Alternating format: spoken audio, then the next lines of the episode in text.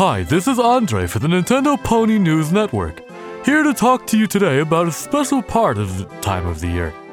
Well, the holidays are among us once again, and we at the NPNN thought that it would be a good time to talk about a couple of more festive video games that have been released. And number one in my list, it's got to be Animal Crossing.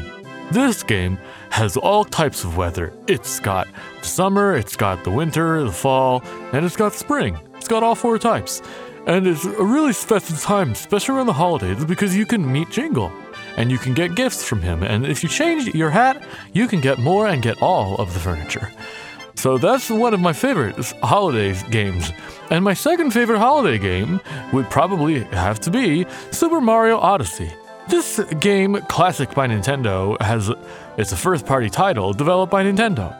And there's a level in it called the Ice Planet, and on it there is all kinds of snow and festive music, and you can even bounce a ball around on the toboggan race course. So we had a lot of fun with this, and it felt very festive and Christmassy almost. It's a very uh, excellent game, and the graphics were very good, even in handheld do- undocked mode. Uh, I give Nintendo uh, Super Mario Odyssey. I gave it five out of five snowflakes in my review, and let me just tell you, if I reviewed it again today, I would give it five again. and the third game on my list of holiday treats would probably have to be